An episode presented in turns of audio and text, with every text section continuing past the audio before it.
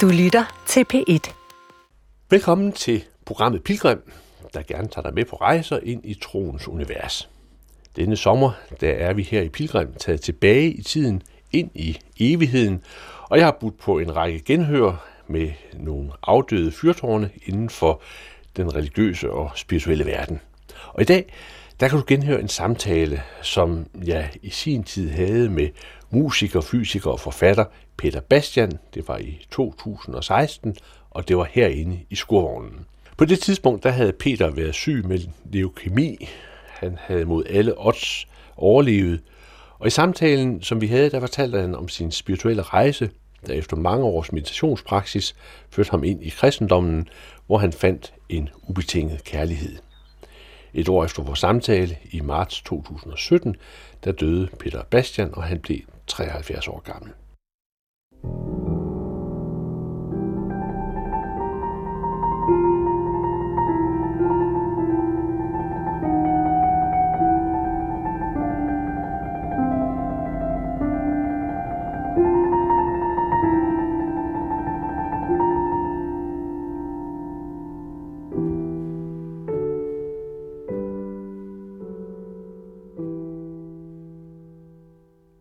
Dagens gæst her i Skurvognen er en gæst, jeg i særlig grad er taknemmelig for at få besøg af.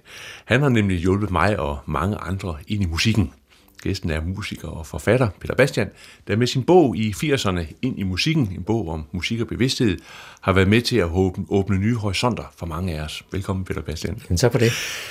Peter Bastian, øh, når vi ser bogen her, så er det en ung mand iført læderjakker ved sit fagot, der sidder her, ikke? Ja. Et, øh, et håbefuldt ung menneske. Ja. Og overfor mig, der sidder der en... Ja, ældre herre. Lidt ældre, ja. der er lang tid imellem det er 30, de 87 kom den, ikke? Ja. Det er 30 år siden. Ja, det er... Øh, den rejse, der er imellem det billede her, ja. og den herre, som, som, som, som sidder over for mig, øh, har jo på mange måder været en, øh, en dramatisk, i hvert fald indre rejse, du har været på. Jo, der er sket meget. Ja. Det vil jeg sige. Altså, jeg kan jo, fra min barndom har jeg jo haft en, altså, så jeg skrev om i, i, i musikken, altså en automatisk koncentration. Mm. Altså en, en vild nysgerrighed og en automatisk koncentration. Jeg skulle ikke kigge ret længe på det samme, så bliver jeg voldsomt optaget af det. Ikke? Ja. Og øhm, den øhm, glupske interesse, vil jeg sige, og nysgerrighed, den har forfulgt mig hele livet. Mm. Jeg vil også sige en ting, altså hvis jeg skal sige noget om mig selv, som jeg synes er er væsentligt, så er det, jeg opfatter mig i meget høj grad som, hvad jeg kalder selvstændig empiriker. Ja. Og en selvstændig empiriker, det er en form for selvoptagethed, som ikke handler om dig selv, men den handler om, at du er empiriker, det vil sige altså en, der er forsker. Mm på kendskærninger. Du ser på kendskærninger, og så altså empiriker, der går ud og undersøger mm. tingene i modsætning til teoretikeren. Ikke? Så der ser jeg mig som empirikeren, men med mig selv og mit eget oplevelsesapparat som forskningsmateriale, mm. som forskningsprodukt. Og det kan meget nemt lyde som endnu en, lyde som endnu en form for navlebeskuen eller selvoptagethed. Men for mit vedkommende, der er det hele tiden båret af en voldsom trang til at se alt det, jeg oplever i mig selv, i en meget stor, i så stor en sammenhæng som overhovedet muligt. Det vil sige, at det personlige livsprojekt bliver et billede af, hvad der faktisk foregår i det hele taget. Mm. Altså, hvis du tager min sidste bog her, Mesterlærer, der, hvor jeg skriver om øh, kulturudviklingen i senmoderniteten, der ser jeg på mig selv, mm. og, øhm, og så håber jeg på, at der er nogen i den anden ende, som kan genkende det. Ikke? Og det kan de. Det, det kan de. Peter Bastian, du har, du har jo i, dit, i det livsløb øh, har fået lov til at møde nogle store mennesker, ikke? Øh, din øh, musikalske mesterlærer øh, og din åndelige mesterlærer, Andrew Cohen, ja. øh, i, sin tid, som, som jeg, jeg tror, det var første gang, jeg mødte dig for mange år siden, ja. hvor du var sammen med ham. Og så alligevel så var der nogle sving, der så førte dig andre steder hen. Og det, det, det, det jeg mener med det dramatiske, altså du er virkelig kommet i dybden i den der udforskningsproces. Jamen det er rigtigt. Altså, altså det interessante er, at der er nogle ting, som hænger fast. Mm. Altså typisk noget som min fuldstændige evige kærlighed til den bulgarske, tragiske ballade. Ikke? Altså, det er sådan en eller anden underlig hjørne af et hjørne af et hjørne af virkeligheden, hvor jeg fuldstændig har bidt mig fast. Ikke? Mm. Og så, øh, altså det er bare et eksempel på, at der er nogle ting, hvor bordet fanger. Ikke? Mm. Og, der vil jeg sige, at, at i det åndelige spirituelle, på det åndelige spirituelle område, som er mest interessant i den her kontekst, der, der har jeg mm, fra allertidligste år haft en fornemmelse af, at der var noget, der var større end det, som jeg, jeg hørte ord omkring. Altså, mm. at, at jeg kom fra en familie, der var fantastisk in, øh, optaget af, af tilværelsen mm. og, og meget engagerede mennesker. Ikke? Men der var en hel dimension af tilværelsen, som handlede om en eller anden fornemmelse af, en hjertets fornemmelse af noget, som er større og betydningsfuldere end det, som jeg sådan går i til daglig, ikke? Ja. og som jeg engang imellem kunne få en kontakt med. Mm. Og jeg havde altså allerede dengang et meget, meget stærkt aleneliv. Jeg gik ud og tegnede i skoven og læste selv, og sad og hang ud på Order Kommunebiblioteks læsesal, ikke? og læste alt mellem himmel og jord. Jeg var meget optaget. Men den egentlige, hvad skal vi sige, aktive spirituel interesse, den kom i 1967, da jeg begyndte at gå til yoga mm. og meditation. Ja. Hvor gammel var du da? Øh, 67, jeg fødte 43. Der bliver det til, det vil du kunne regne ud. Ja, det er vel så... 24, 24 nej. Jo, 26, det er. Ja, ja, 23, 24. Ja. Og øhm, der kunne jeg mærke, at jeg havde fat i noget, jeg skulle træde meget, meget langsomt, skulle, skulle bevæge mig meget, meget langsomt, så jeg var umådelig langsom med at tage næste skridt og næste skridt og næste skridt i en meditationsproces. Det var Skandinavisk Yoga Meditationsskole og Swami Janakananda, som jeg blev optaget. Og det var en meget autentisk, må jeg sige, og, og en øhm, øh, undervisning, som foregik der, og, og jeg lærte den meget kompliceret, lang meditation, der hedder Kriya Yoga, mm. og jeg gik virkelig til den. Ja. Altså fire timer om dagen, mm. fra fire om morgenen, ikke? i overvis. Ja. Og på et tidspunkt så henvendte mig jeg til uh, Janakan, altså lærer Swami Satyananda, og mm. sagde, at jeg, han ikke kunne give mig et los bag i. Og så spurgte han om, han spurgte ind til, fordi jeg tror, han godt ville have mig som, som Swami eller sådan ja. noget. Det var jeg slet ikke klar Nej. til. Vel? Men han gav mig så en, en praksis, som gik ud på, at, at en gang om måneden skulle jeg trække en weekend ud mm. af kalenderen. Og i den weekend skulle jeg ikke lave noget som helst andet end yoga, meditation og koncentrationsøvelser og den slags ting. Og jeg havde et program, sådan så jeg uden videre kunne fylde 24 timer ud ja. med, med, med yoga og meditation og sådan noget. Det var fantastisk, vil jeg sige, altså, at, at øhm, gå så dybt med det. Men, og i den proces, vil jeg sige, der havde jeg en hel masse oplevelser. Mm. Og specielt i begyndelsen, fik jeg sådan nogle meget voldsomme oplevelser, og det handlede meget om oplevelser. Mm. Og øhm, så sker der det, at du får en dyb oplevelse. Og så venter du i, jeg ved ikke hvor mange år på, at den skal gentage sig i meditation. Og det vil jeg godt benytte lejligheden til at sige, det er en dødsfælde, fordi det bliver meget hurtigt spirituel øh, øh materialisme. materialisme ja. ja. Spirituel materialisme, ja. hvor, hvor, øhm, hvor Herre viser dig i sin godhed et glimt af sandheden. Mm. Og det var virkelig fedt, det her. Wow, altså, ja, det altså jeg kære Gud, kan jeg ikke lige få den en gang til? Jamen, jeg har vist dig det. Og Gud siger i sin, sin visdom, Peter, et glimt af uendeligheden er hele uendeligheden. Du kan ikke grædbøje uendeligheden. Har du, altså, sådan er det. Du har set rigeligt. Hmm. Altså, ja, men altså, lige, altså viser han sig i sin uendelige nåde, får du et glimt til, måske et stærkere glimt, og så en gang til, og så en. Og der er det, at jeg har, at jeg har formuleret en sætning, øhm, jeg kalder spirituel modenhed, mm. åndelig modenhed handler om, at du er i stand til at lade din dybeste oplevelse være den sandeste. Mm. Altså, lad os for eksempel, altså, det du ser om virkeligheden i dine allerhøjeste øjeblikke, er virkelig er den virkeligste virkelighed om virkeligheden. Har du mod til at fastholde den erkendelse? Eller har du brug for ligesom at blive bekræftet i, at du stadigvæk kan kaldes oplyst mester, eller hvad hulen det nu er, der hører til i de oplyste mesters fagforening? Forstår du, hvad jeg mener? Altså, eller et andet eksempel er, det skabende fællesskab, som jeg er meget optaget af, mm. som man kan sige er Helligåndens projekt. Mm. Altså, at der findes fællesskaber, som vi bliver klogere af, hvor vi, som vi bliver dybere af. Altså mm. typisk den danske blæserkvintet, hvor jeg simpelthen spiller bedre, end jeg kan. Mm. Silvi Dak sagde om den danske blæserkvintet, da vi havde været hos ham i mange år. Silvi Dak var vores øh, øh, musikalske coach, ikke? hvor han siger, nu endelig er den danske blæserkvintet en langt bedre musiker, end du er, Peter. Mm. Så gik han hele vejen rundt. Og det vil sige, når jeg spiller i den danske blæserkvintet, er jeg en bedre musiker, end jeg er. Mm. Tør du lade den oplevelse af fællesskabet, som består af fuldstændig fællesskab og fuldstændig autonom, selvstændig interesse og ansvarlighed, det er den kombination, som er karakteristisk for det skabte. Tør du den, lad den oplevelse om fællesskabet gælde som den højeste og sandeste oplevelse. Mm. Fordi når, du, når den gælder for dig som den sandeste udgave af et fællesskab, så vil du altid bære den erkendelse med dig. Ja. Og det vil sige, at i et hvert fællesskab, hvor du optræder, vil du lede efter det, mm. og derfor vil du være med til at gøre, hvad du kan for at skabe det. Mm. Og hvad sker der? Ja, du begynder, begynder at opstå mellem hænderne på dig, ja. fordi du simpelthen tro, stoler på, at det her er sandheden mm. om, hvordan et fællesskab mellem mennesker kan være. Men, men, men inden du kommer til den erkendelse, Peter Bastian, ja. er du så igennem en periode, hvor man kan kalde øh, den spirituelle materialisme, den sådan lurer Altså, at, at, ja. at, du, at du opsøger læger, og du opsøger øh, sammenhæng, hvor, hvor, hvor, hvor, ja, hvor, hvor, hvor det der glimt kan folde sig ud. Ja, altså jeg så jo mange ting i de mange år, jeg mediterede med kriya yoga og så videre. Mm. Ikke? Altså det, det havde en effekt, kan man sige, og det er meget svært at begynde at sige, hvad det er for en effekt. Hvis folk spørger mig, hvad får du ud af at meditere, mm. så vil jeg sige, det er virkelig et dumt spørgsmål. Altså, hvad får du ud af at komme salt på et æg? Mm. Altså, det, det, det nytter ikke, det der. Mm. Altså, hvad vil det sige, at du åbner dig for den tredje eksistensform. Den ene, det er søvn, den anden, det er vågen, den tredje, det er, man kan sige, det bedste af begge to, ikke? Mm. Altså, som er den meditative tilstand. Hvad, hvad får du ud af, at, at, at der er en hel dimension af tilværelsen, mm. som du giver din interesse? Ikke? Det er det tåbelige spørgsmål. Ikke? Men jeg havde ikke set det, som jeg læser om hos Advaita lægerne, altså den, den, den, den spirituelt oplyste, mm. altså det vi kalder den, den oplyste enlightenment. Altså jeg havde læst øh, en yogisk selvbiografi af, af Yogananda, mm. som mange har læst, ikke, og blev inspireret af den, med, øh, blev optaget af at finde en guru og sådan noget. Og øh, jeg læste øh, Ramana Maharshi, mm. og øh, Shri, øh, hvad hedder han... Øh, Nisargadatta Maharaj, en stor øh, øh, non-dual mester, mm. som altså har realiseret det, jeg kalder væren. Og der har jeg ikke haft en klar oplevelse af, sådan så jeg kunne sige, altså, det havde ikke taget fusen på mig. Mm. Og øh, der opstod så efterhånden en restløshed. Og det hang også sammen med, at jeg begyndte at opdage, at på scenen, når jeg havde fingrene i noget skabende, mm. så optrådte jeg i, i, i, i, i, i, i en kombination, eller i en udgave, vil jeg sige, ja.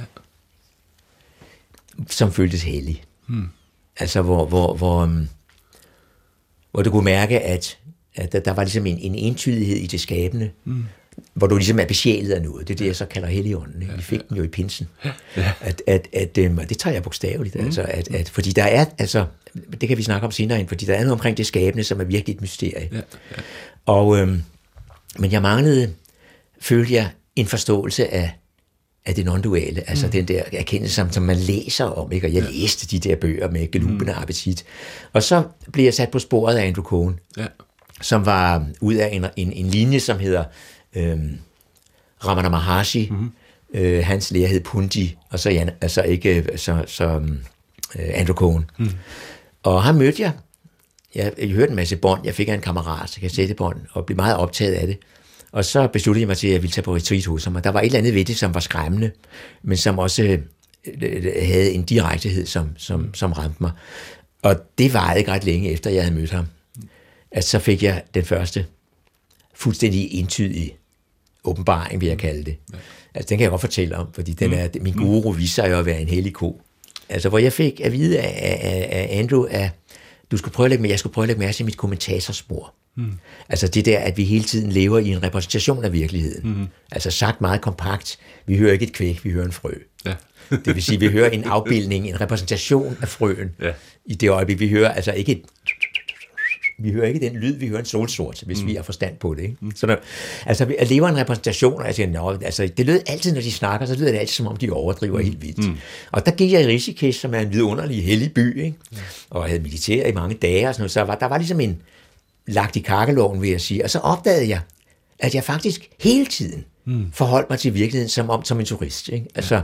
her var en ligebrænding, mm. og det var sådan pragtfuld, barbarisk kultur, fascinerende, mm. ja, ikke? Altså, ja. det sætter ligesom spørgsmål ved, i vores mm. egen kultur, mm. der har vi ligesom ja. en mere forkølet ja. forhold til døden, og du ja. kan du forestille dig ja, det der i hovedet, ja, ja. og en abe, nej, hvor spændende, og så går mm. der forbi et stykke tyko med papir, øv, mm. det rejser sådan lidt krusning og ubehag, for det hører ikke rigtig med, og så har de altså et forhold til plastikposer i Indien, det har de slet ikke fået styr på, og jeg går forbi en eller anden øh, lyserød plastikpose med en nylagt kokasse mm. på, i sådan en, på sådan en kanelfarvet, støvet vej, ja. og der var sådan noget græs græs i siden og en hvid mur, kan jeg huske, hvor der var sådan nogle ruststriber nedad.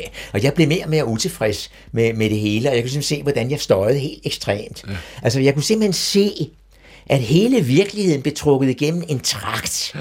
hvor alle fænomenerne bliver erstattet med en vissen kommentar. Ja. det vil sige, du er så langt fra at befinde dig i nuet, som det overhovedet kan være. Ja. Det er den usteste, mm. tyndeste skive af virkeligheden, som jeg fandt ud af, at jeg levede mit liv i. Mm. Og så så jeg en flok hellige køer mm. i solen, der forsøgte at finde et eller andet at spise i en eller anden gang skrald, der var indtørret af solen. Ikke? Og så rejste det bare en, en storm af indignation. Ikke? Mm. Og så var der en ko, der slog med halen i slow motion. Og det er fuldstændig uforklarligt at sige, hvad der skete. Men pludselig forsvandt den der kommentatormaskine. Mm. Fuldstændig. Der var kun det, der var. Ja. Og det hele, altså jeg, min første kommentar kom på engelsk, den hedder det her, der ender kunsten. Mm. Og så lidt senere kom kommentar, her begynder kunsten. Altså, der var et link til, hvad det er, kunsten kan, som pointing out mm. af det ukendte. Ja. Og øhm, det, det næste, det var, at jeg kunne simpelthen se, at fordi det der indre spektakel var forsvundet, mm. så var der en, en øhm, hemmelig liv af landevejen, poesi mellem fænomenerne. Det var min måde at se det på. Det var ligesom, de samtalede med hinanden. Mm. Og jeg fik sådan et billede af H.C. Andersen, når han skriver om kaffekanden og tekanden og sådan noget. Altså, at, at nu kan vi se på bordet her, ikke? der står to mm. glas og en karaffel, min mm. bog ligger der. Og så står der en lille skål med nogle småkager. Og der foregår et eller andet mellem de der elementer, som er utrolig indtagende og meget fyldt med ånd faktisk. Og jeg var en del af det alt sammen. Mm. Eller jeg er en del af det alt sammen. Og det er en oplevelse af en indiskutabel erkendelse af altings enhed. Mm. At vi svømmer i det samme alle sammen. Ligesom en fisk svømmer i vand og er vand. Ja. På samme måde så svømmer vi i Gud. Eller rundt, så det er en oplevelse af, af, af væren? Ja, det er væren. Altså det, det man forstår ved væren. Ja. Og det, der er værens dimensionen, er, den er fuldstændig passiv. Mm. Fordi fra hjørne til hjørne er alting allerede, mm. som det skal være. Du har ikke lyst til at flytte på noget som helst. Du kan sidde og smile i al evighed. Mm. Befriet fra skaberværket. Og der plejer man at sige, at set fra væren, hvis du befinder dig lige på kanten, det er et punkt, der hedder bindu, mm. i visse esoteriske discipliner. Hvis du finder dig direkte i punktet, eller grænsen mellem væren og den skabte virkelighed, så ser du den skabte virkelighed som en overfladekrusning på et ocean af dybde, og kvaliteten af den krusning er perfektion eller henrykkelse. Mm. Peter Bastian, på et tidspunkt langt fremme i, i, i, i dit liv, der bliver du så øh, pludselig konfronteret med, at du nærmer dig væren på en ny måde ved det, at du bliver alvorligt syg. Altså at du på en måde er på vej til at blive opslugt af væren. Ja. Hvad, hvad gør det ved den, hvad skal vi sige, mystiske øh, perception, opfattelse af verden? Ja, der sker to ting. Altså, jeg fik jo diagnosen akut leukemi i oktober 2014, og fik 14 dage at leve i. Og der må jeg indrømme, der har vi altså snydt. Og lægerne var, har været fabelagtige, og er stadigvæk fabelagtige. Man er jo aldrig uden for fare med sådan en sygdom. Men der sker det, at du bliver meget, meget jordisk. Og du bliver meget, meget dødelig. Mm. Og der kan jeg jo bare se, for den iagtagelse kan jeg jo se, at jeg har levet hele mit liv som udødelig. Ja. Altså, jeg ved godt, I skal dø alle sammen, jeg kommer til at savne jer, men der er altså lige en markant undtagelse. Mm. Det er, er mig. Og der, der kan du se, at det, nå. Og der var jeg faktisk klar til at tage billetten, vil jeg sige. Jeg var klar til at tage springet. Mm. Og var egentlig frygtløs i en vis forstand. Ja. Men der kunne jeg sige, at der var ikke andre i min omgangskreds, der var klar til at tage springet. Mm. Og det gjorde, at jeg tog en eller anden voldsom beslutning. Jeg smed ligesom en masse fremtid ind i fremtiden. Mm. Altså, hvad det så gælder for håb, kan du også kalde det. Men det at blive dødelig, det kan have den, at du forstår det til bunds, det er, at, at du kommer meget tæt på en angst. Mm. Og den er der stadigvæk. Den flygter jeg også fra nogle gange, kan jeg se. Mm. Altså, jeg har hele tiden en åndssvær melodi kørende ind i hovedet, for ligesom at holde noget væk. Ikke? Ja. Ja. Men samtidig, så oplevede jeg en ubeskrivelig taknemmelighed over at være her stadigvæk. Mm. Altså som, jeg havde den der jeg læste en bog af Per Lagerqvist lige, lige op omkring der, som hedder øh, Det befriede menneske. En lille bitte hæfte faktisk, en stærk bog, hvor han snakker om fattigdommens spor, hvor vi sidder og spiser vores tørre brødskorper og klamrer os til, vores, til som den fattige til sin fattigdom, og den syge til sin sygdom, og den hadende til sit had. Mm. Mens rigdommens spor står tomt. Mm. Og jeg tilføjer, jeg skrev sådan en, en, en, en Facebook tekst, da jeg blev syg, hvor jeg læste lagde det helt ud. Ikke? Mm. Der skrev jeg, at rigdommens spor der er altid plads, og invitationen er stående. Og rigdommens bord, det er der, hvor du... Fattigdommens bord, det er der, hvor du frygtelig optaget af tanker og følelser, og mm. det du mangler, og det du gerne vil have, og angst og alt det der, som var en meget virkelig side af mit liv. Men så kunne jeg med øjeblikkelig varsel, uden nogen som helst bevægelse, verdens mindste drej på verdens mindste knap, kunne du pludselig glide over i en oplevelse af, en direkte oplevelse af altings guddommelighed. Mm. At, at ligesom, ligesom det guddommelige strålede ud af, stråler ud af alting. Var det møde med den der væren på en ny måde? Ja, det, det kan du godt. Ja, det tror jeg faktisk. Altså, det var, det var, ja, det er selvfølgelig det samme. Det er selvfølgelig det samme. Det er værensdimensionen, som pludselig optræder walking, talking, når du går. Altså, men det er, den er ikke afhængig af at sidde stille overhovedet. Altså, nu sidder vi her og snakker.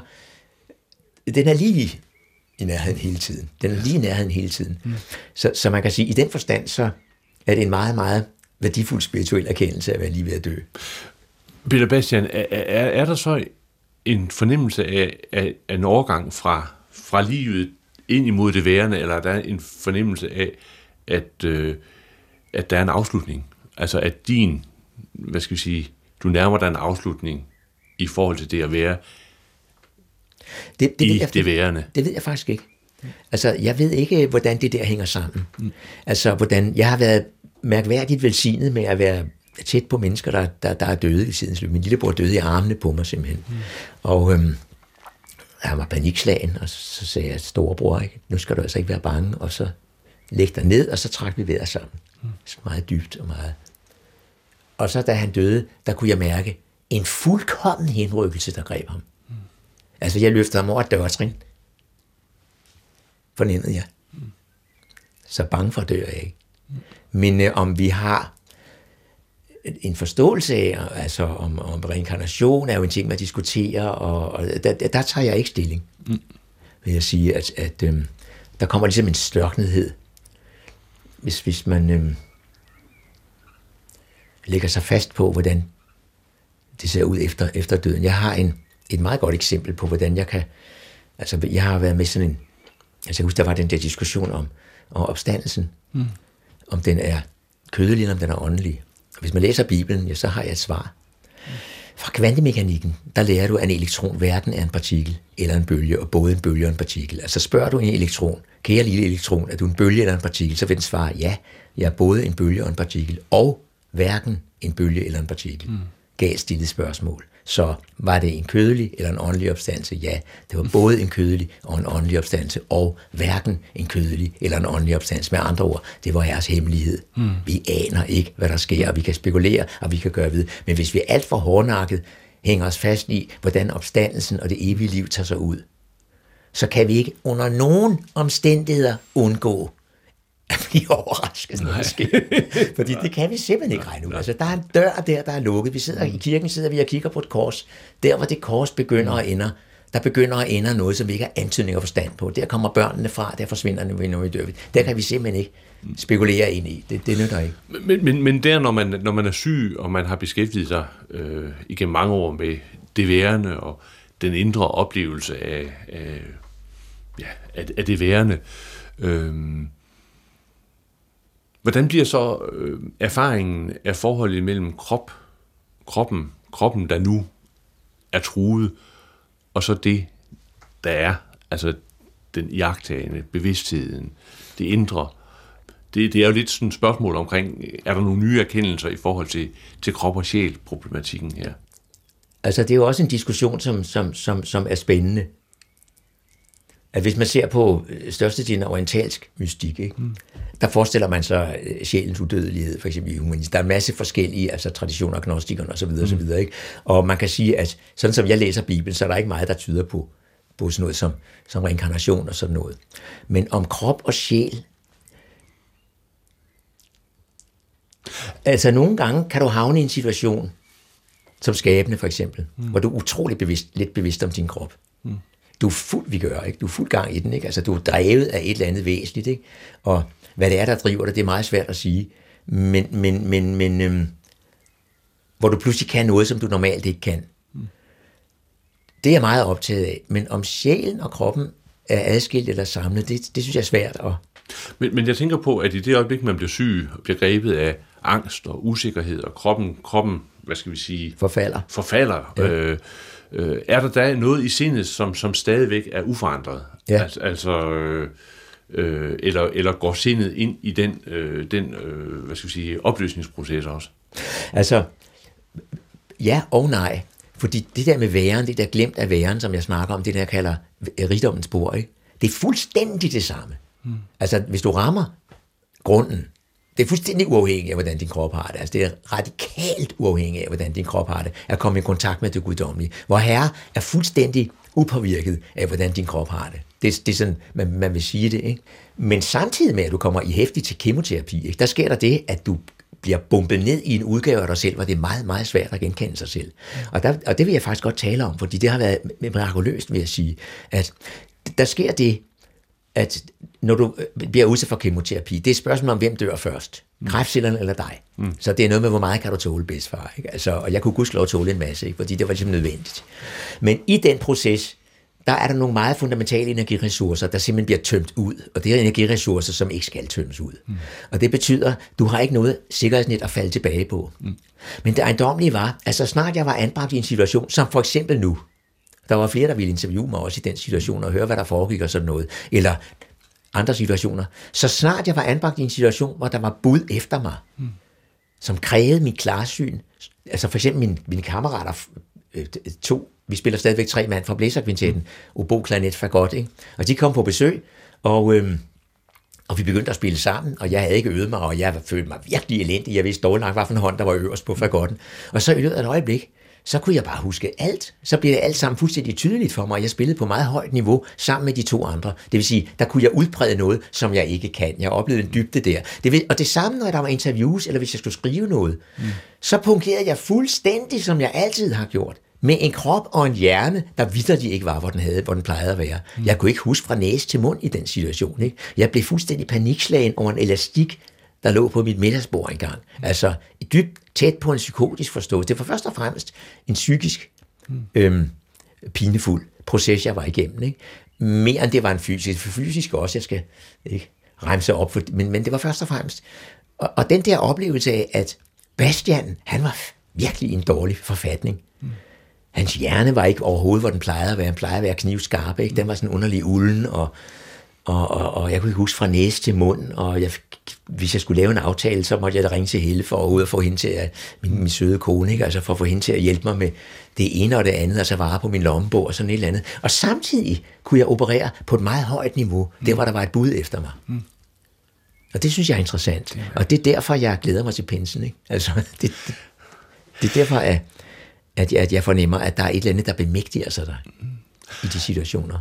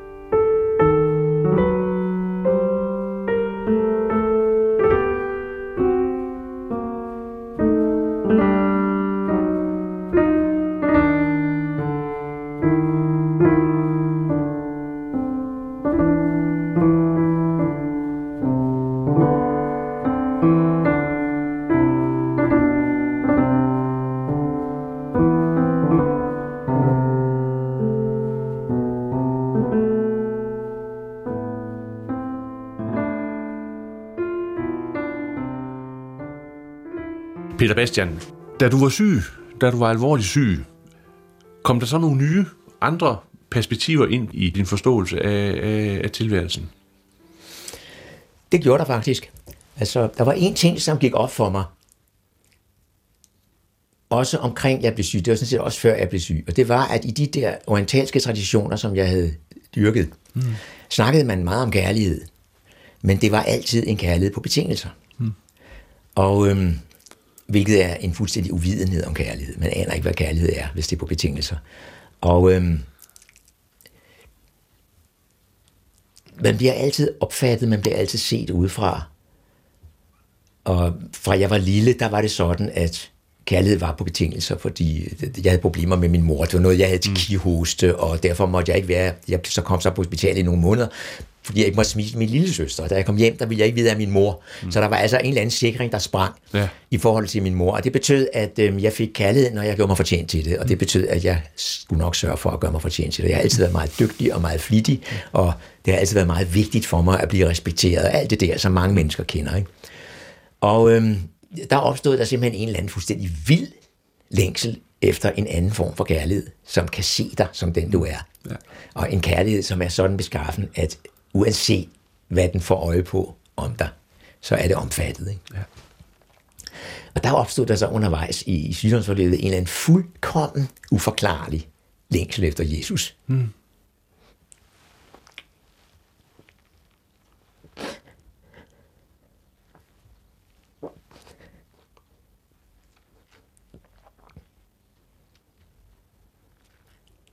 Hvor, hvor kom længslen hen, Peter? Øhm, altså det er svært at snakke om. Mm. Også fordi, at, øhm, at jeg kan ikke lade være med. Altså en del af det, der foregår lige nu, er, at jeg godt ved, at jeg snakker med en hel masse mennesker, samtidig med de to sidder og snakker sammen. Ikke? Mm. Så det er ligesom, at det, man siger i sådan en sammenhæng, mm. det får altså en vægt. Så det, var, det, var bare, det er bare super bevægende at tænke på. Ja. Utroligt bevægende at tænke på, når...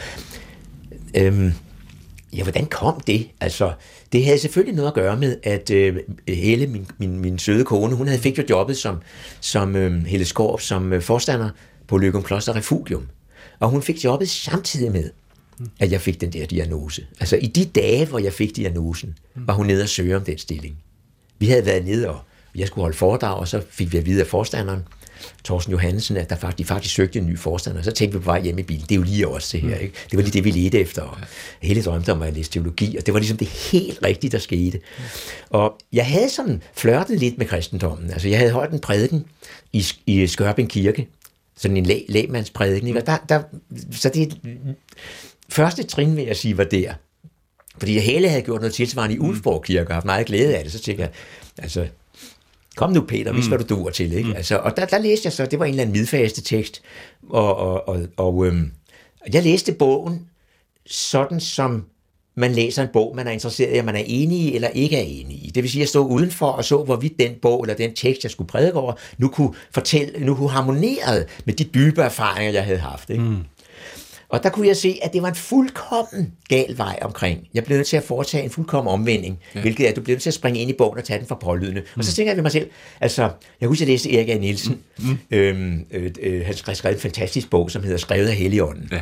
Og øhm, hvor han siger, du spørger jo ikke, du behøver ikke være enig, du behøver ikke spørge, om Batman kan flyve ved at se en Batman-film. Du behøver ikke være enig med Shakespeare. Mm. Og så slog det mig, hvis jeg skal levende gøre et partitur af Mozart, for eksempel, mm. så stiller jeg overhovedet ingen spørgsmål om, hvorvidt jeg er enig. Mm. Jeg er heller engang interesseret i de historiske omstændigheder. Jeg er meget lidt interesseret i analysen af det, det vil sige, hvad er de underliggende mm. strukturer. Mm. Jeg kan godt, hvis det skal være. Men jeg er først og fremmest interesseret i at levende gøre den tekst i mig. Mm. Og at levende gøre et partitur i mig betyder, at jeg læser, jeg tilføjer ikke noget, mm. Mm. men jeg finder, og jeg finder, og jeg finder, og jeg finder, og jeg finder. Hvad mener han med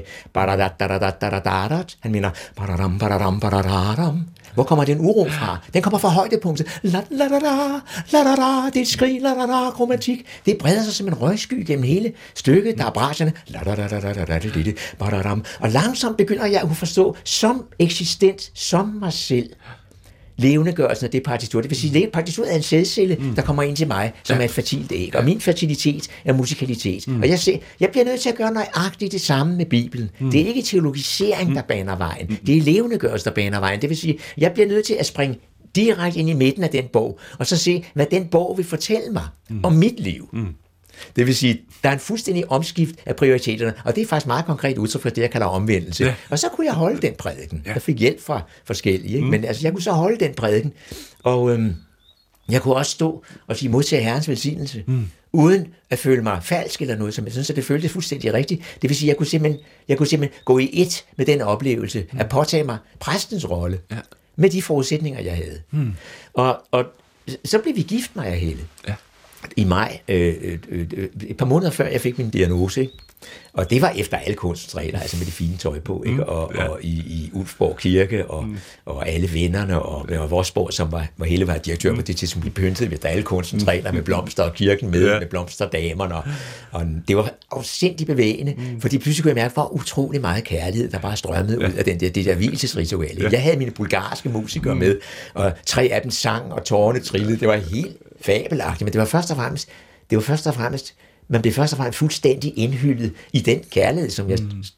savnede faktisk. Jeg synes, at der er bunker af det mm. der i folkekirken. Ikke? Ja, ja. Altså, bevar mig vel. Mm. Og så kommer vi til Løgum Kloster, og de sødeste mennesker, ikke? og jeg begynder at komme i kirken. Og så var der en meget afgørende begivenhed, som selvfølgelig var musikalsk. Mm at jeg læste den der bog af Karl Ove Rasmussen, som hedder Johann Sebastian Bach. Mm, ja. Og Karl Ove er en fabelagtig skribent af musik. Det er meget fængslende. Og den bog om Bach, den tændte altså en ild. Nu skulle jeg bare høre Bach. Og der kan jeg huske, at jeg læste om Johannes evangeliet. Mm. Og jeg kendte Matthæus evangeliet, det har jeg spillet i masser af gange. Men Johannes evangeliet kendte jeg ikke så godt. Mm. Johannes passionen. Ikke? Ja.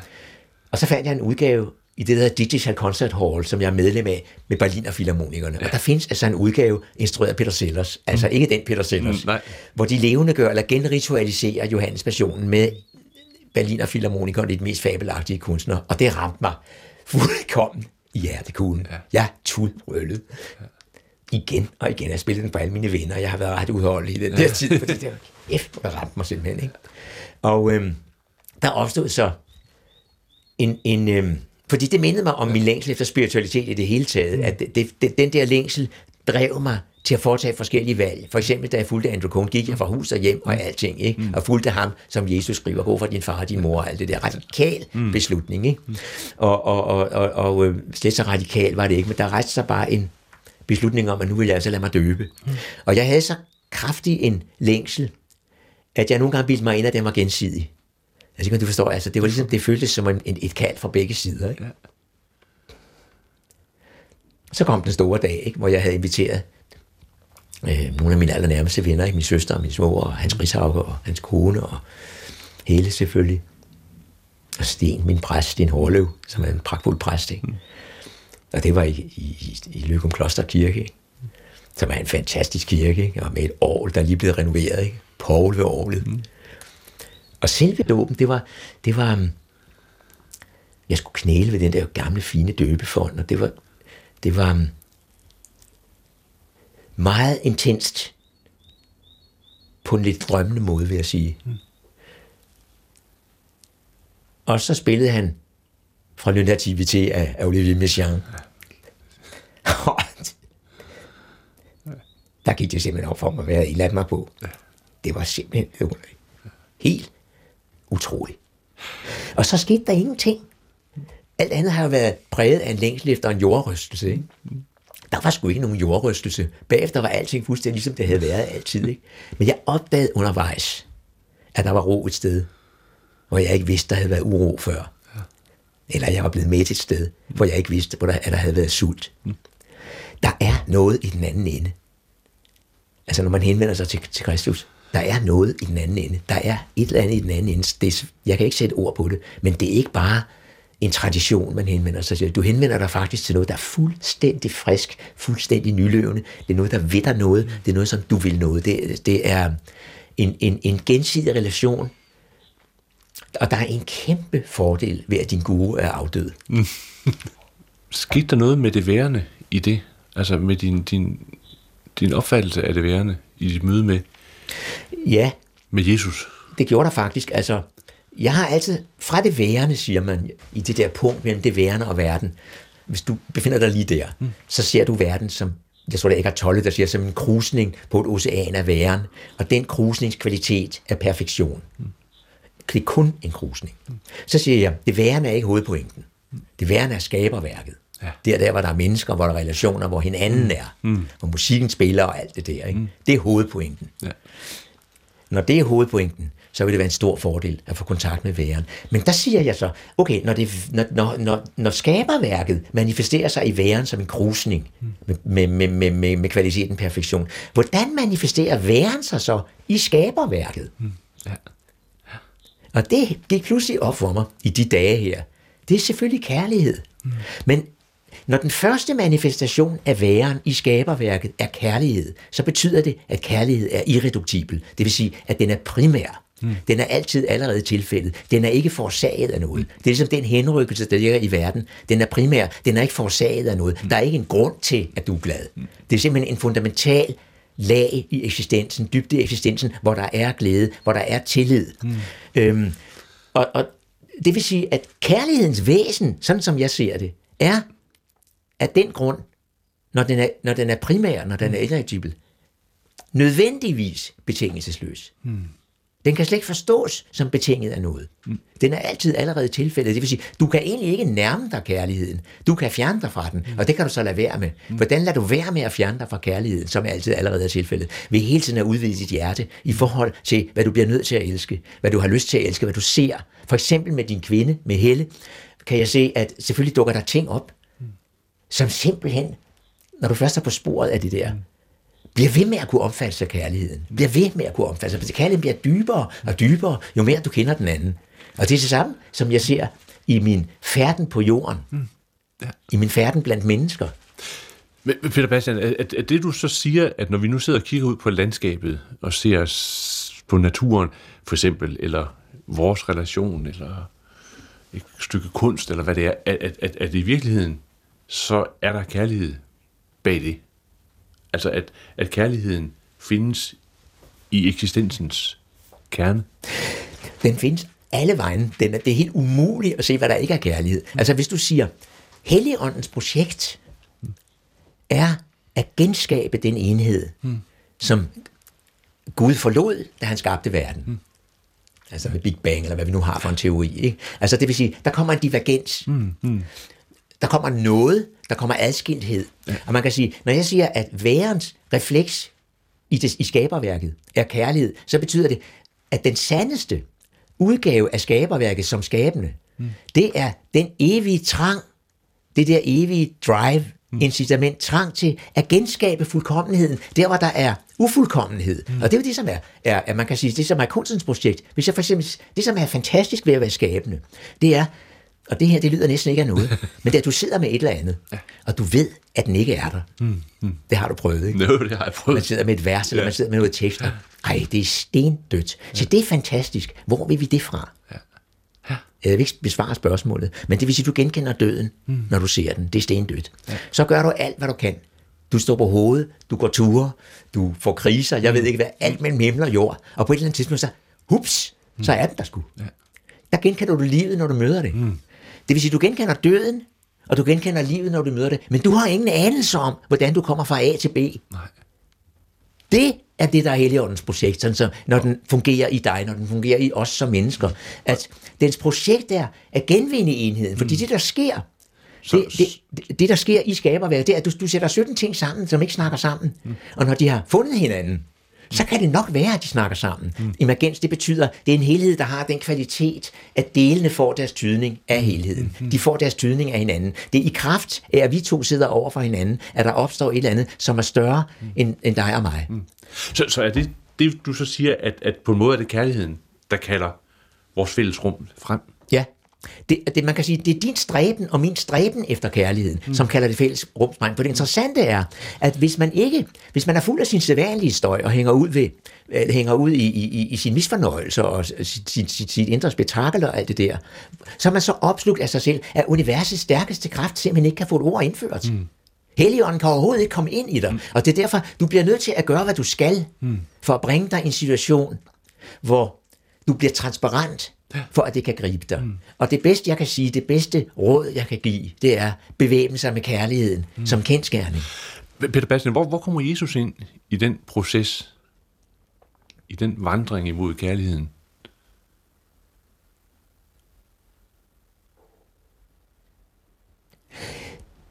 Det er næsten ikke til at adskille min forståelse af kærligheden fra min forståelse af Jesus-skikkelsen. Det er ligesom to sider af samme sag. Altså,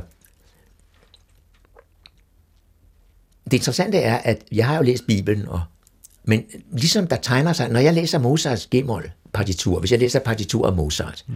så kommer jeg i kontakt med afsenderen på den stærkest tænkelige måde. Det bilder jeg mig ind. Jeg kan mærke, når jeg læser Mozarts G-mol, mm. så er det godt både for Mozart og for mig, ja. at Mozart bliver genoplevet i en, en, en, en, en bevidsthed ikke, med alt, hvad dertil hører. Ikke? Og på samme måde, så føler jeg efterhånden, men det har sådan set også været der fra starten, ja. men det udvikler sig hele tiden, at jeg har en oplevelse af, hvem det er, der har forårsaget, hvad det er, der har forårsaget alt det der, mm. som hedder Bibelen, som hedder kristendommen. At det er ligesom, at det bliver muligt at fornemme, at du kan umuligt rumme en hel person. Du kan ikke rumme noget, slet ikke, slet ikke den person, slet ikke Jesus Kristus. Men synes, at der er et eller andet voldsomt opfat, omfattende og meget tæt på, som begynder at tegne sig. Og så når man har noget at gøre med Jesus skikkelsen. Altså alt det her er work in progress. Ja, ja, ja, vi begynder ja, ja, i, i kristendom. Ja, ja, ja. Så, så hver eneste dag kommer der nye erkendelser, vil jeg sige. Der kommer også ting i løbet af sådan en samtale som den her, fordi ja. jeg er hele tiden ude på at...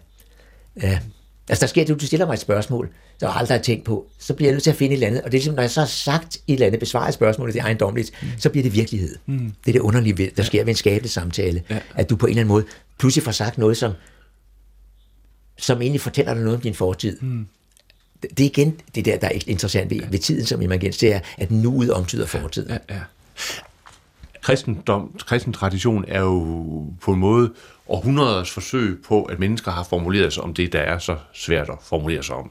Og, og når man øh, har beskrevet Gud som helligånd og Jesus og treenighed osv., er det jo også en måde at formulere sig om noget, der, der er svært at, at, at, at putte på formel, men i mangel af bedre, så har man brugt de ord. Og der er det så, for ligesom at vende tilbage til det, du snakker om med Helligånden, og det med kunsten, og det med Jesus. At der synes jeg, at du for mig tegner nogle, nogle, nogle nye spændende perspektiver, der altså på en måde øh, fortæller om, at der er noget, der i den skabende proces vil kalde kærligheden frem. Og der er en, der har kaldt kærligheden frem. Øh, øh, med, fynd, med fynd og klem. Med fynd og klem, ja. ja. Altså, at der er noget, der, der samvirker der. Ja. Men det, det, det, det, det tror jeg er rigtigt.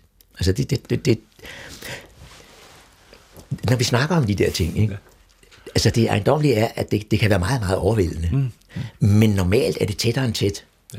Altså jeg kan huske øh, øh, øh, det, det der spørgsmål der, om jeg troede på Gud. Ikke? Mm at øh, det Gud skulle jeg ikke. Mine forældre var socialister, ikke? Mm. og jeg var fysiker. Og, og der prøvede jeg så at vende spørgsmålet om, tror du ikke på Gud? Og så har jeg på det tidspunkt, jeg jo vild og blodig i Lapland og Grønland hele tiden. Ikke? Mm. Jeg elskede at være alene i fjellet, ikke? Altså, mm. som en del af mit alene liv. Ikke? Altså udbredet, kan du kalde det en spirituel disciplin, måske mm. den allervigtigste et eller andet sted. Ikke? At det gik op for mig, at jeg aldrig havde været alene. Mm. Så til min egen overraskelse bliver jeg nødt til at konkludere, at jeg troede på Gud. Mm. Men det var ikke Gud som en persona overhovedet, altså. Mm. Det var det, det var tættere på end tæt. Altså som en fisk, der svømmer i vand, kan man sige. Ikke? Ja. Hvor vandet også er i fisken. Ikke? Altså ja. det, er sådan en, det er en del af dig selv, som er, som er så tæt på dig selv. Altså at der skal ikke meget støj til mm. inde i hovedet. Så er du ude af stand til at få kontakt med det. Mm. Selvom det er i dig hele tiden. Du kan ikke ryste af dig på nogen, men du, du har ikke, altså det, kan simpelthen ikke, det kan ikke stråle igennem til dig, vil jeg mm. sige. Det kan ikke komme til syne på overfladen af Bastianen, mm. hvis der er for meget spektakel. Sådan er det. Mm. Og det er også derfor, jeg vil sige, at hvis jeg skal sammenligne, at jeg vil sige, at, øh, at der kan jeg se, at, at det at gøre, hvad man kan for at gøre sig transparent for det guddommelige, mm. at være stille for ja. Gud, kan man sige, i stedet for for sig selv, ikke? Mm. Mm. som meditativ praksis. Der er ingen tvivl om, at det kan hjælpe os i vores gudsforhold, mm. også i forhold til kristendom. Med andre ord, du kan faktisk gøre noget mm. for at styrke dit gudsforhold. Der tror jeg, at Luther havde fået en så rejsesfuld oplevelse af at have været i klostret, mm. at han fik helt barnet ud med badevandet. Det var mm. fantastisk, hvad han gjorde. Altså, hvor han genetablerede den nære relation til, mm. til, til, til, til Gud, som Romerkirken havde. Og alt det der, det er en anden historie, vi kan snakke om en anden mm. gang. Ikke? Altså fabelagtigt, hvad han gjorde. Det samme gjorde Jesus, han nedbrød den mest hierarkisk massive kirke i verdenshistorien, nemlig gang til senjødedommen, ikke? Mm. og så sagde brød den ned og flængede forhænget, og når to eller tre er samlet i mit navn, altså skabte en fuldstændig udbredt kirke. Mm. Det vil sige, der er ingen, er nærmere Gud end dig. Mm. Og, og der er vi måske ved at opbygge et nyt hierarki, vi skal bryde ned, som jeg føler er et intellektuelt teologisk hierarki, og det er en anden snak, vi kan tage mm. ved en anden lejlighed. Det er noget, jeg begynder at få fornemmelsen af, at der er altså nogen, der er nærmere Gud end dig, fordi de, altså, må man, man må sige det altså, med al respekt. Ikke? Men altså, jeg ser en hold teologer, som går rundt med 80 kilo kirkegård på ryggen, og 80 kilo tyske teologer. Måske er det ikke det mest hensigtsmæssige i dag. Anyway, det var en digression. Peter Bastian, øh, i, i mange år har du beskæftiget dig og været kendt som meditationslærer, beskæftiget med meditation. I, I den kristne tradition taler man jo også om bøn. Ja. Øh, er der kommet noget nyt ind i, i det der indre liv? Ikke endnu. Ikke endnu? Nej. Altså, jeg, jeg stoppede med at meditere faktisk, altså omkring min sygdom. Hmm. Det føles ikke nødvendigt, vil jeg sige. Det er den ene hmm. ting. Det lyder hårdski snovski, men altså, det, det, det um... så, så jeg er ikke begyndt at bede. Mm. Jeg begynder en gang imellem at bede for nogle andre. Jeg kan slet ikke finde ud af at bede for mig selv. Mm. Altså, men jeg kan godt finde ud af ligesom at have Ligesom, at, men det er ikke nogen sådan, jeg sætter mig ikke ned sådan og formulerer mig sådan på den måde, det er ikke på den måde, men den der rettighed, mm. Hjertets rettighed. Ja, hjertets rettighed, det er meget smukt. Netop den der hjertets rettighed, som ligesom er gaven mm. i alt det her. Ikke? Mm. Indbefatter en hengivenhed, som, som, som, som omfatter mine medmennesker, vil jeg sige. Altså, det, det kan du godt kalde bøn, men det er ikke, det er ikke en aktiv bøn. Men når så folk øh, siger, at de, de har taget mig med i deres aftenbønder på grund af min sygdom, ikke, så bliver jeg utrolig bevæget. Ikke? Mm. Altså, helt klart. Så, så, men, men, men det er jeg ikke helt endnu. Mm. Men jeg vil sige, at en af de ting, jeg synes ville være fantastisk, det var, at nu siger jeg om Luther, at han måske havde haft nogle dårlige oplevelser i, i, i klostret, siden han hældte hele den der tradition ud med badevandet. Ikke? Fordi der er ingen tvivl om, at den kontemplative praksis, der har eksisteret i klostrene, har været til, til, fabelagtig. Altså, hvis man læser Meister Eckehart, bevar mig vel. Altså, han ved, hvad han snakker om, mm-hmm. når vi kommer til det spirituelle. Ikke? Så vi kan gøre noget. Så den der, det eneste, du kan gøre, det er det passivt, du kan modtage noget. Det tror jeg overhovedet ikke på. Mm. Altså, enten er du en sønder, eller også er du en hyggelig. Ikke? Ja, jeg er både en sønder og en hyggelig, men en gang imellem er jeg også Guds talerør. Peter Bastian, lige til sidst, øh, kunst, kunsten som bro imellem Gud og mennesker. Jamen det, det interessante ved kunsten er jo, at kunsten kan du ikke regne ud. Det er det fine ved den. Jeg havde mit barnebarn på Luciana, ikke? Syv år. Max Ernst. Og hun siger, jeg keder mig. Og så siger jeg, det gør morfar også. Det er det fine ved at gå på kunstmuseum. Okay. Og det mener jeg, fordi når du ikke kan regne den ud, så betyder det, at du bliver nødt til at bevæge dig med en eller anden form for tålmodighed, for at komme af vejen, for at snaktøjet skal, skal, skal tige stille. Og det, som er så ejendomligt ved kunsten, det er, når jeg siger, at du ikke kan regne den ud, så er det fordi, det er en slags udpegnings... Altså, man kan sige, kunsten evner. Mm. Det bliver som en definition på kunst. At pege på det værende mm. i det eksisterende. Mm. Den peger på det værende. Den enhed, som kærligheden søger, kan lykkes nogle gange. Mm. Og når du møder den enhed, ja, så er det det værendes enhed, som manifesterer sig i det virkelige, altså i, i, i det manifeste, altså i skaberværket. Mm. Så det vil sige, øh, og, og, og, når jeg siger, det er jo ikke sådan, at jeg pludselig bliver rystet af, af, af, af en eller anden dyb erkendelse af værens grunden, mm. hvis jeg går på kunstudstilling, men der kommer sådan en, sådan, sådan en åben jeg tror, Jørgen Carlsen fra Testrup Højskole kalder det forundringsparathed. Ja. Altså det er sådan en svanger åbenhed af hvad mm. sker der her, som er en fylder ikke ret meget i landskabet. Du kan godt mærke, hvad jeg snakker om. Ikke? Jo. Mm ja, der, der er kunsten en point, en point. Man taler inden for, for meditationspraksis, spirituel praksis, om pointing out exercises, altså det vil sige, at lægen siger sådan og sådan, og pludselig så, gud, kan du få øje på dig selv. Mm. Sådan noget, ikke? Men der synes jeg, at kunsten er helt udbredt også. Der er jo mange, der siger, øh, øh, som kommer fra samme hvad skal vi sige, baggrund, som du, som du gør, at når de kommer ind i kirken øh, til en gudstjeneste, så, så, så keder de sig egentlig. Altså, de synes ikke rigtigt, der er så meget at komme efter. Øh, hvad er det for en... Øh, åbenhed eller en lytten eller sådan noget, som, som, som, som, som har fået dig til at, og, og på en måde have det anderledes. Altså finde, finde, finde noget derinde i det rum. Altså, der er lige en 2000 år gammel tradition som er vesteuropæisk tradition, som står i danske, den danske jord, ikke? som er vores tradition. Der er simpelthen et tempel til at dyrke sin Gud i, som trodser en beskrivelse. Mm.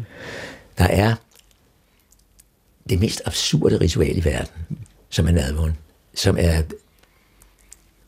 ærefrygtindgydende. Mm. Og hvor du på en eller anden måde selv er hovedpersonen. Ikke? Mm.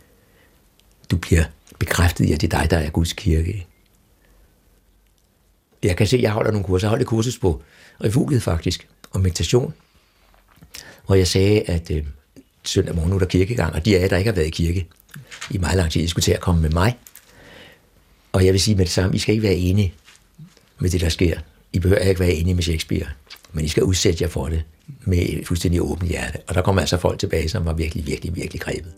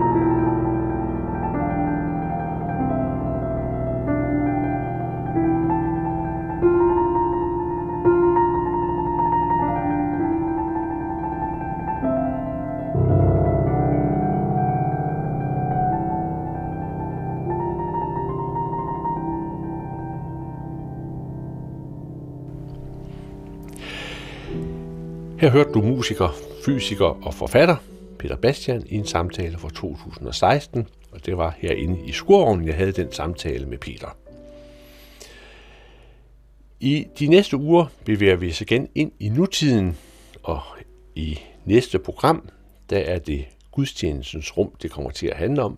Der skal det handle om at eksperimentere med gudstjenestens form, både i folkekirken og når forskellige kirkesamfund holder gudstjeneste sammen. Her fra Skurvognen, så er det Anders Laugesen, der siger tak for, de du lyttede med, også til dette program, der var det sidste i vores sommerserie, og så altså på forhåbentlig genhør om en uges tid. Gå på opdagelse i alle DR's podcast og radioprogrammer. I appen DR Lyd.